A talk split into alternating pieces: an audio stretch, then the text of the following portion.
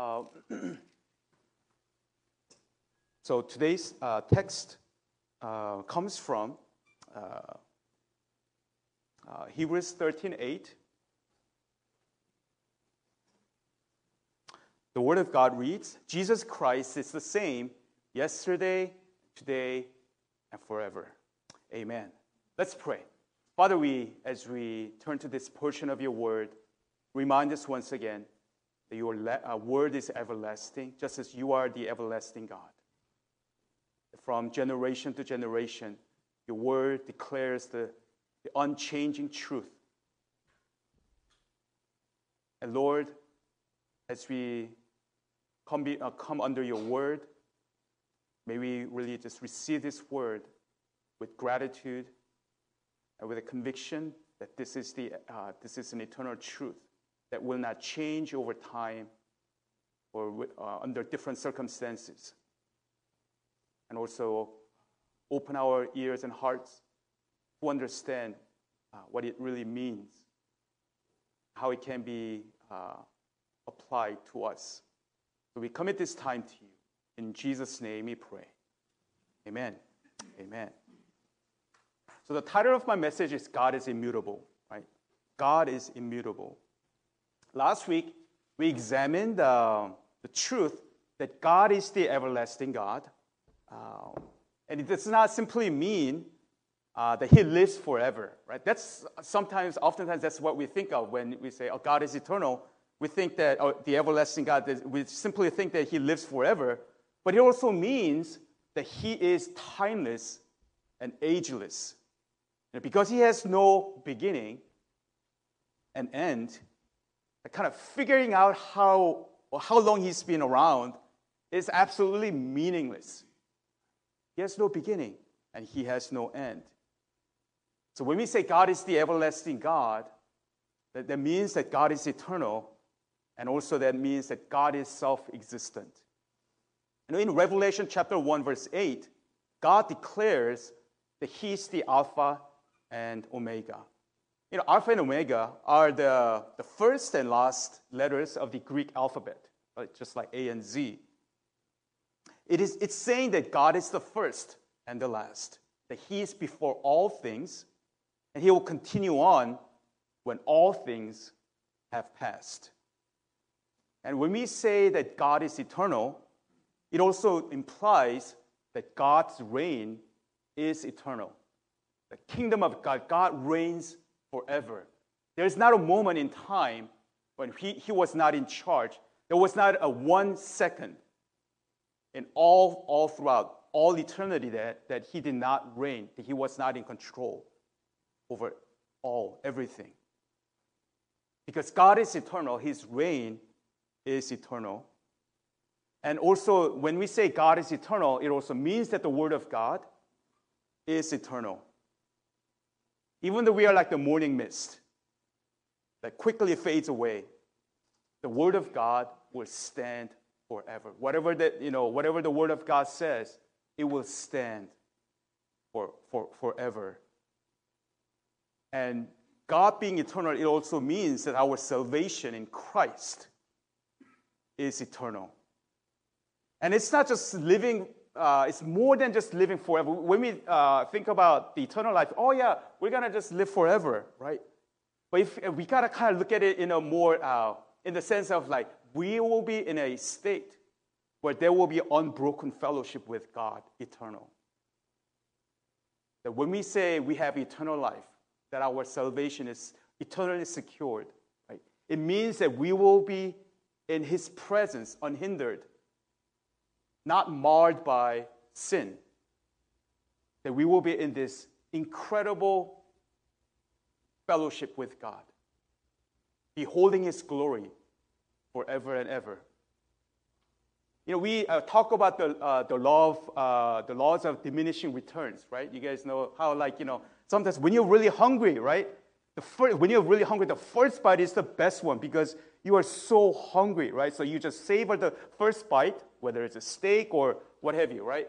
You love it. But then, you know, as you keep eating, as your stomach gets full, it just doesn't taste the same. You, you don't enjoy it as, as much, right? That's, that's what, in a simple way, it's the law of diminishing returns. And so oftentimes, you know, when we, the first time is like the, it's like, it's walking on cloud nine kind of thing. So we may think that even when we are, when we, we may think that the first moment that we enter into uh, to God's presence in heaven, right? We may think that first moment is the best moment. And then maybe after one trillion years later, that we've been in fellowship with God, maybe we may think, oh, maybe we're kind of doing the same thing over and over again. Because you know, when we are doing the same thing over and over and over again, we get tired of it. Right? That's just law of the diminishing returns. But with God, being in that unbroken fellowship with God, being in His presence, after we have done that for one trillion years, after that, our still, our, um, you know, just the, just the sense of awe and just the, the joy of the worshiping God will never diminish. That's what eternal life is. We will be in a place we will be in an unbroken fellowship with God. Think about the moment that you were so you felt so close, closest to the Lord. Maybe it was the very first moment that you became a Christian, you gave your life. When you first realized that the implication of the gospel, or just maybe at a retreat, when you were having your quiet time or something, that moment when you just felt so amazed by the presence of God, or just what God was saying to you. Think about that moment. It pales in comparison to what we will be like because we will be in this unbroken fellowship with God for all eternity. After trillions of years later, we will not ever say, Wow, it's kind of getting bored. It's the same old, same old. Can we do something else, God? No, we will not be. We will be just as in awe because God is so, so great that we will never have that sense of like, okay, we are doing this it's been doing that for like 10 trillions of years. How can it not be same thing, all same thing? We won't be. Because that's how great God is. And we will bask in his glory. So you just stop and think about that. I, I don't know about you, but when I think about it, it just blows my mind that after all those, just for all eternity, that there is no end. Yes, we have a beginning on this earth, but when we are in Christ Jesus, for all eternity, we will be with Him, enjoying, loving His presence, getting to know Him, worshiping God forever and ever. What grace that we have that through Christ Jesus, that we have this privilege of having the uh, receiving the eternal life, being co-heirs with Christ, God the Son Himself. Our salvation in Christ is eternal. We also talked about God is you know, self existent, right? It, it means when we say God is eternal, it means He is self existent. And it means that He does not derive His uh, existence from anyone or anything. You know, we live in a world of uh, cause, and, uh, cause, and effect, cause and effect, right? There is always a cause for everything, right? Car is moving because you step on the, the, the, gas pedal. I remember uh, I, I, I, heard, uh, I wasn't there, but uh, the one time they were playing volleyball here, and then uh, the gentleman, the guy will, shall remain uh, nameless, but he had a really hard serve, and then there was a sister here who received the serve, but it came to her so fast, they hit her wrist, and they went straight into her, I mean, and hit her eye, right? And she couldn't see for uh, some time. What's the cause of it? Because of the guy, right, who served there, he had no control over it. He didn't mean to. But see, there's, everything has cause and effect. That's, it, that's the world that we live in. And basically, God is that great first cause. He caused, He's the first great cause that from Him everything came about. He caused this entire universe to even start. And we, we were caused by him, but he was caused by no one. We exist because he wills us to exist. Without his will, none of us will be here. The real reason why we are still breathing, even at this moment, is not because we are relatively young or because we are relatively healthy. It's because God has a purpose for each and every one of us. That's the only reason, that's the real reason that we are still alive. When Jesus' mission was accomplished, culminating on the cross, when God's purpose for him was fulfilled as our substitutionary sacrifice, meaning that he took our place of receiving God's just wrath. When that mission was fulfilled, and when Jesus declared, It is finished on the cross, he breathed his last breath. And on that third day, God raised him from the dead to do the second act. But the first time, his mission was finished. It was finished, he declared. And God took, his, took him away, at least for the first part. You are alive right now because God has a purpose for you, still on this earth. Do you understand? You are alive. You are breathing now, even through your masks, because God has still purpose for you. So the question is do you know God's pur- what God's purposes for you? Uh, just even just yesterday, I was um, I was having lunch with a college student, and he was asking me this exact question. I'm still trying to figure out what my purpose, what my calling is for this in this life. Do you know the purpose? Do you know why God is giving you another breath? Are you seeking God's purpose for you? Or are you just walking around like a headless chicken, trying to keep up with the Joneses? Or somehow trying to just fulfill your American dream? If you do not know, you have to really wrestle with God. You have to pray to cry out to God God, why am I still here? Why am I still alive? You have to seek God and find the reason for your existence. You know, one of the most heartbreaking things for me to see is seeing people who live without knowing their purpose, reason for their life. They just live just because they have their herd mentality or mob mentality. They just go to school because everyone else is going to school. They're trying to get the job because everyone else is doing, and you feel like you have to just somehow do these things. They just go through life, going through motions without really understanding or knowing or even bothering to find out what their purpose is for their lives. Many, many years ago, I happened to see this uh, uh, interview on TV, and the guy was uh, interviewing the serial killer, death row person. But, you know, the, I don't remember much, but there was one part that just captured my eyes. And you know, he basically said, the serial killer said, I don't know why I'm still alive. I'd rather just die now. Why am I still alive? And he just said it matter of factly, right? He wasn't emotional or like, oh, I'm gonna die. No, he just, he, and I just could see the emptiness and the void in his eyes. He really didn't know. And like, why am I still alive? And when I saw his face, it really broke my heart.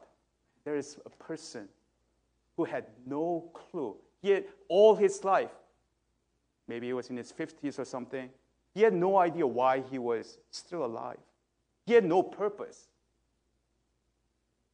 no reason to uh, go on. And how sad is that? And for me, that's uh, such a heartbreaking thing. And, and I see that from people, young people, and some old people, no reason, no purpose. You know, today's topic, the immutability of God, is really part two of last week's message. So I kind of asked PJ, I said, hey, I didn't really get to finish this. Can I speak today? And um, he graciously, graciously, you know, just allowed me to speak. Um, you know, so because it goes with what we talked about last week, God's uh, eternality and self-existent.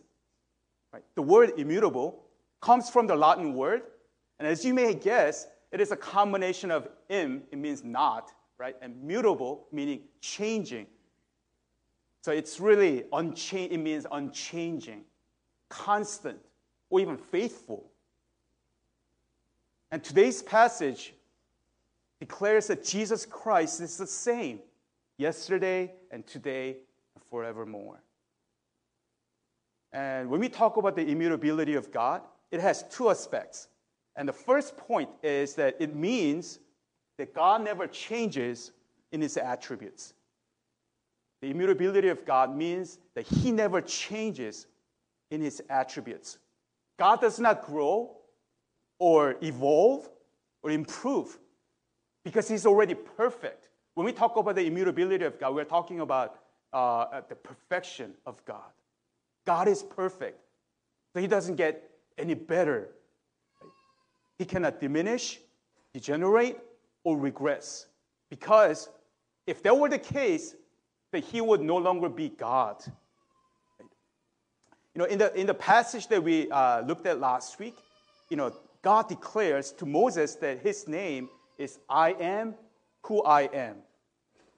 It is derived uh, of the, the Hebrew word, uh, verb, haya, uh, meaning to be or to exist.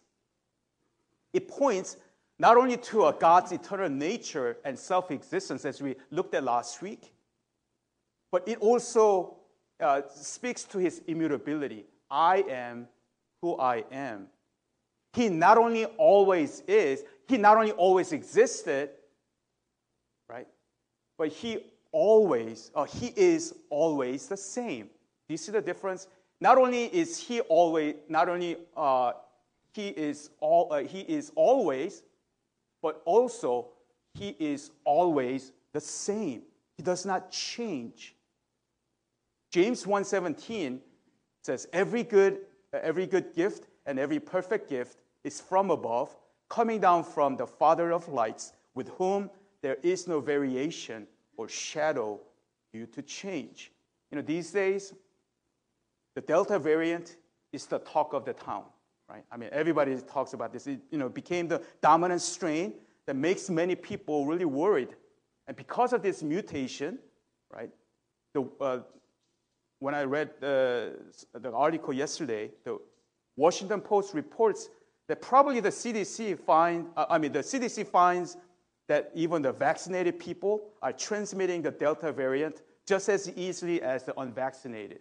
And that's what's been, what they've been finding, and they're really alarmed right now. And so I think that's why there's just a lot of confusion going on with the mask policy, the reversal, and all these things. These variants force us to change our course. It forces us because we thought we were responding to this, and when there's a variation, we have to readjust. But there is no variation or shadow of turning with God. God does not change one bit. Who He is, His character, His purpose, His promises will never change. There is no variation. There is no like uh, slight difference. That's what it means, the immutability of God. And the second point, immutability of God means that he does not change his counsel. Does not, he does not change his counsel. He does not overrule one decree with another. He does not say, hmm, I said this, but on second thought, I'm going to say something different. No, he does not say that. He does not make a promise and then changes his vow. And I think it is very comforting for us. For us, it's like, okay, immutability of God, oh, whatever, okay? We can just, we may simply move on, but it's such a comfort, it's very comforting because the possibility of, Uh, of an almighty God, God who has absolute power, a sovereign God who is in control of all things, all of a sudden, suddenly becoming evil or becoming a tyrant or something like that, right? And there's nothing we can do about it. That will be a scary thing.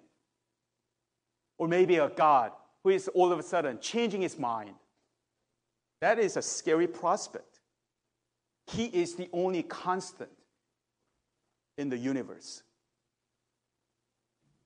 1 Samuel chapter 15, 29, um, NASB says, God is not man that he should change his mind. We change our minds all the time, right? I remember um, uh, many, many years ago, uh, we, were, we, we got this, uh, you know, offer in a, in a, from uh, Mazda. It said, hey, if we, if you have, because we purchased an old uh, SUV from there and from this particular um, dealership and said, hey, if you come in for like a test drive, we'll give you $25 gift certificate. I was like, oh, free money, right? So we went in and then we test drove. And then, but then, uh, so we were driving uh, the current, uh, what we have, the CX5. Um, and that's what we're gonna do. Oh, get, get 25 bucks, that's cool. Uh, free lunch, right? And then, but then he was saying, hey, you know, like, so what did you think about the car, the, the new car that we drove? And said, yeah, we like it. But, and it was like, you, would you be interested? And, you know, because we were never thinking of buying it. But then, you know, just to, just to, I don't know what got into me. I was like, hey, we'll consider it uh, if you really give us a great deal, right? And so, without any, um, without any like research or how much it costs or whatever, somehow we got into this price negotiation, right? I wasn't serious, right? But then, um, and I was just going crazy, like, you know, true, truecar.com, what is it, what's the, you know, the, the, the good price and all those things. And then we were just going back and forth and like, he, he was like actually like keep lowering the, the prices. And so I was like, oh, oh, this guy is pretty like willing to, to sell this car. And so before you know it, guess what? we, we drove off with a brand new uh, CX5. I, we, I wasn't playing, we didn't budget anything. Um, Grace was just shocked that we did that. I, I, I made executive decision. Uh, sometimes I wear the pants in the relationship. And um, we drove off with it. And, and then even after I was driving, what, what just happened? How come I, can't, I, I got this car? We weren't even planning on it. We were, I changed my mind on a whim. I remember one time just telling that story, and uh, Sean's not here, but uh, Sean Stark, you know, he, he, uh, he was, uh, I was telling this story, and he was in a, he, you know how he's like, it's all about budgeting and just financial discipline. He rolled his eyes. I can't, you know, he didn't tell me, but he had that look on I can't believe you just did that. You just, no research whatsoever, and you just actually buy a new car on the spot. See, you see, like, we change our minds all the time. But God is perfect in wisdom, and therefore he does not err in what he decrees. He does not change his mind, does not his, uh, change his plan. Now, some of you may say, but Pastor Woojin, doesn't the scriptures also say the opposite? Genesis chapter 6 6, for example, it says, can we go to, yeah, verse, yeah, Genesis 6 6. Yeah, the Lord regretted that he had made human beings on the earth, and his heart was deeply troubled. Whoa, there, Pastor Woojin. It says, the Bible says, God regretted. He regretted, oh man, why did I make man? Right? In uh, Exodus chapter 32, verse 9 through 14, it says this. It's a little long, but it says, And the Lord said to Moses, I have seen this people, and behold, it is a stiff necked people. Now, therefore, let me, alone, uh, let me alone, that my wrath may burn hot again against them, and I may consume them, in order that I may make a great nation of you. But Moses implored the Lord his God and said, O Lord, why does your wrath burn hot against your people, whom you have brought out, uh, brought out, uh, brought out of the land of Egypt with great power and with a mighty hand? Why should the Egyptians say, well, evil, uh, with evil intent, uh, with evil intent did he bring them out to kill them in the mountains and to consume them from the face of the earth?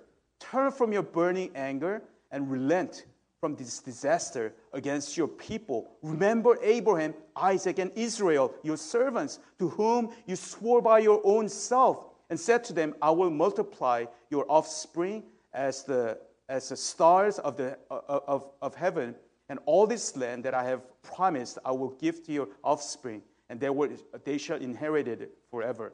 And the Lord relented from the disaster that he had spoken of bringing on his people. Whoa! Right there again. God relented. He changed his mind. We just said because of the immutability of God, God does not change his mind. You are contradicting yourself. Right? Same thing in Jonah 3:10. God relented concerning the calamity which he declared that he would bring upon the city of Nineveh, right?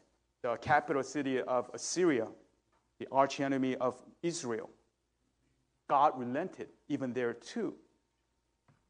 Do the scriptures contradict themselves? Does God indeed change his mind? According to these verses, some verses it says God doesn't change, but here it says God changed his mind. How do we reconcile these seemingly contradicting passages? I'm glad that you asked. Right? The answer is not as complex as you may think, it may seem. The scriptures clearly teach that God's purposes, the promises are always the same. But that does not mean that his relationship and his dealings, his disposition toward his always changing people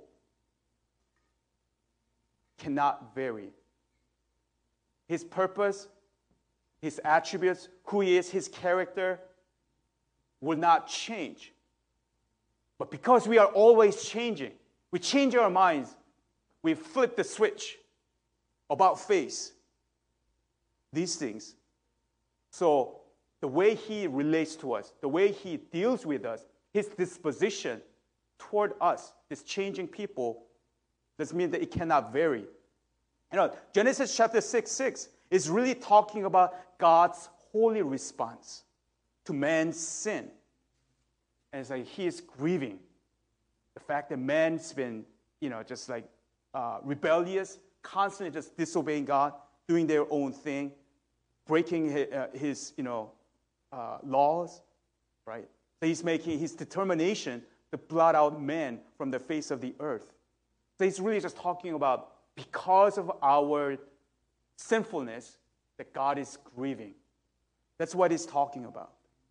In Exodus chapter 32, the, the, the long passage that I just read, God relented or changed his mind regard to his Israel's destruction as a gracious response, gracious answer to Moses' uh, prayer. Moses said, Please, Lord, please do not destroy these people. You are the one with great power that you brought them out of Egypt. And now, if you wipe them out, right, then what would the Egyptians say? Ha! See, look at their God. Their God is so evil that they brought, brought, them out of, uh, brought them out of Egypt, and then he just like wiped them out in the wilderness. Think about the promise you made to our forefathers, Abraham, Isaac, and Jacob, or Israel. You made it. You made a promise. Think about your promise.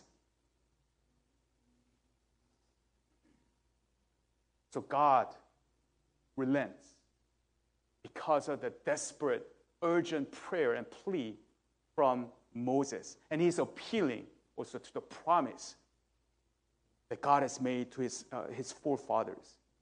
And it is a prayer that really God led. And God enabled and empowered Moses to pray in such manner. And then he, quote unquote, changed his mind. What, the, what they uh, justly deserved, God graciously decides not to punish them for their wickedness. And in Jonah 3, God simply relented from destroying Nineveh when Nineveh turned from their wicked ways. So once again, God sends Jonah to Nineveh, the capital city of Assyria, and said, if, unless you repent, there will come, there is an impending judgment, and you guys will be destroyed. And to uh, Jonah's dislike, uh, just like, you know, shock, that actually they listened and they repented. So the, the punishment or the destruction that God said He would bring upon them, God chooses to withdraw because these people repented before God. See, these passages are a reminder that actually the immutability of God does not mean immobility. That's what Paul Washer says. immutability does not mean immobility. He does not change, but he's not static or apathetic and uninvolved with his creation. He's dynamic and he interacts with his creation. He's always the same. His character, his attribute, his promises, his purposes do not change.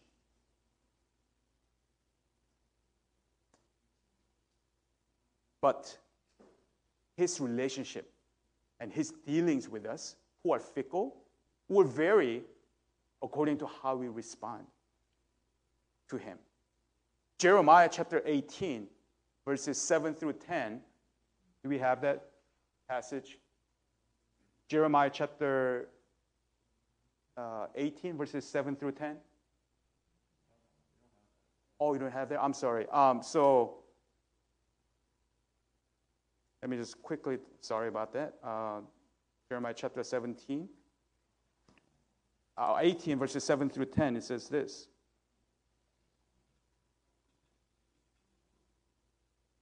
If at any time I declare concerning a nation or a kingdom that I will pluck up and break down and destroy it, and if that nation concerning which I have spoken turns from its evil, I will relent of the disaster that I intended to do to it.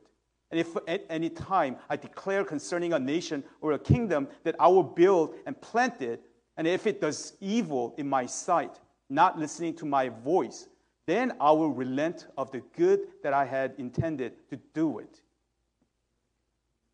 You see, God's purpose will remain the same, His decrees will remain the same. But that does not mean that no matter what happens to us, if we repent, God will say, Oh, too bad.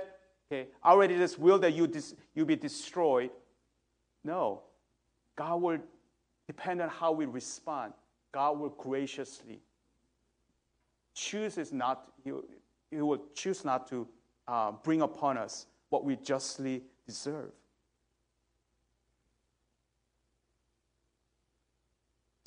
So it's not a contradiction to his immutability, but proof of it. He will always respond to man's actions in a manner consistent with his unchanging attributes. It is important to understand that God's immutability not only depends on his perfection, because, you know, as we talked, it's because he's perfect, he doesn't change. The moment he changes, it uh, means he's not, he, he, uh, that means that he's not perfect. But it also means, immutability also means not only is he perfect, but he's also, it, it uh, depends on his power. God would not be immutable if there existed some being or power greater than himself that could coerce him or could to, that could somehow manipulate him. Right? Then he can't, then he will have to change. But the fact that he is all powerful and he's a perfect God, that's why he's immutable. Like Roger Federer, right, uh, was considered, uh, now these days now uh, there's a debate, but you know, leading up to recently, until recently, he was considered the greatest tennis player ever, right? He won 20 like Grand Slams. For many you know, tennis players, they only dream of even winning one. But then uh, along came, uh, sorry, it's this tennis uh, illustration. Rafael Nadal came along, and he was a lefty, and the way he played was so different from any other player that he has played before.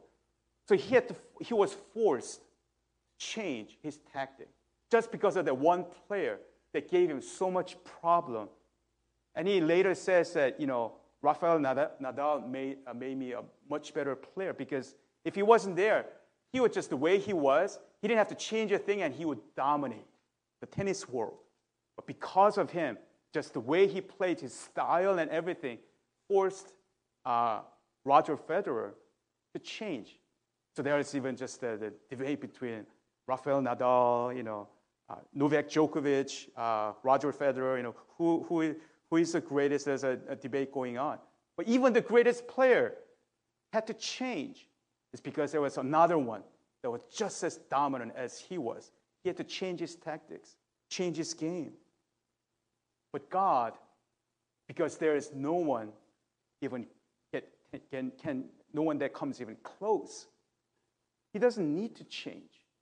When we say God is immutable, it also means not only is God perfect, but he is all powerful because there is no other being that can just force him to change his course, change the way he does things. So, what does this all mean? What is the implication?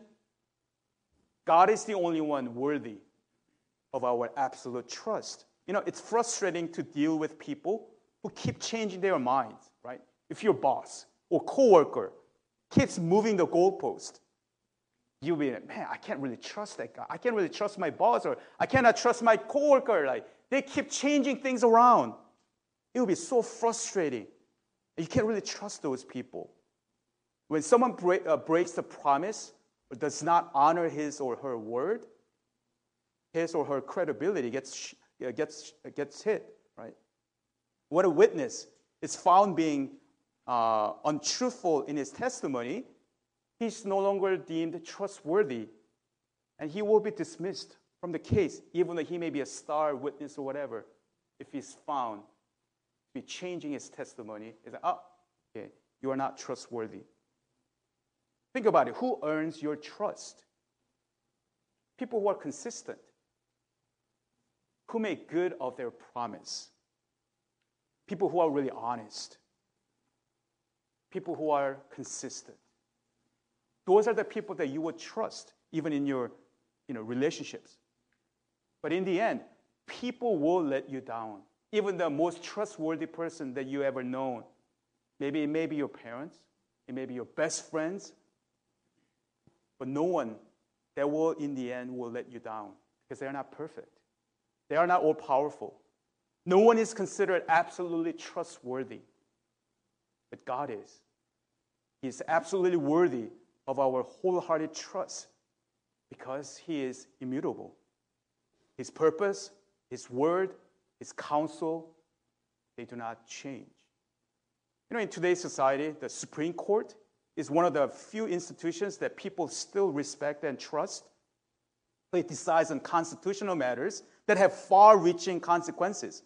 So the court weighs the arguments, pros and, pro, pro, pros and cons, very seriously and with thorough deliberation, the Supreme Court makes decisions. But even some of the court, uh, Supreme Court decisions get overruled by subsequent decisions. I saw a decision made in 2011 that got overruled in 2015. So we're not just talking about some old decisions from 100 years ago right, that, that got overturned even the Supreme Court go back on their decisions. When God says something, it remains the same, regardless of time, culture, or any circumstances. God is the only one we can completely trust. And yet, we don't. We trust our own gut feelings, our own wisdom. Maybe even we trust our retirement account even more than what God says. Do you really trust God for everything? Do you really trust Him? Every word that He's uh, that is in the in, in the scriptures. Do you really trust this more than what your logic says? More than what other people are saying? What the social media or the press media is saying? What the Netflix is saying? Do you trust God? God never changes. His word never ch- will never change. Let us not run to other things. Let us not run to people, whether it be even our own families, spouses, our children. Hang our head on those people. Let us run to God and trust Him with all of our hearts. Let's pray. Let's go before the Lord and just take a moment to come before Him and just examine our His hearts before Him. Uh, that we would um, really, that, let's pray that we would have a greater measure of faith. Are there still areas in your life that you do not fully trust God with? Whether it be your job situation, maybe your marriage, maybe you are single and you are getting nervous because you don't know when or you don't have any prospect. You don't see anyone that can possibly that you will be able to relate to or pursue. Or maybe you are a parent and you desperately want your kids to thrive and succeed.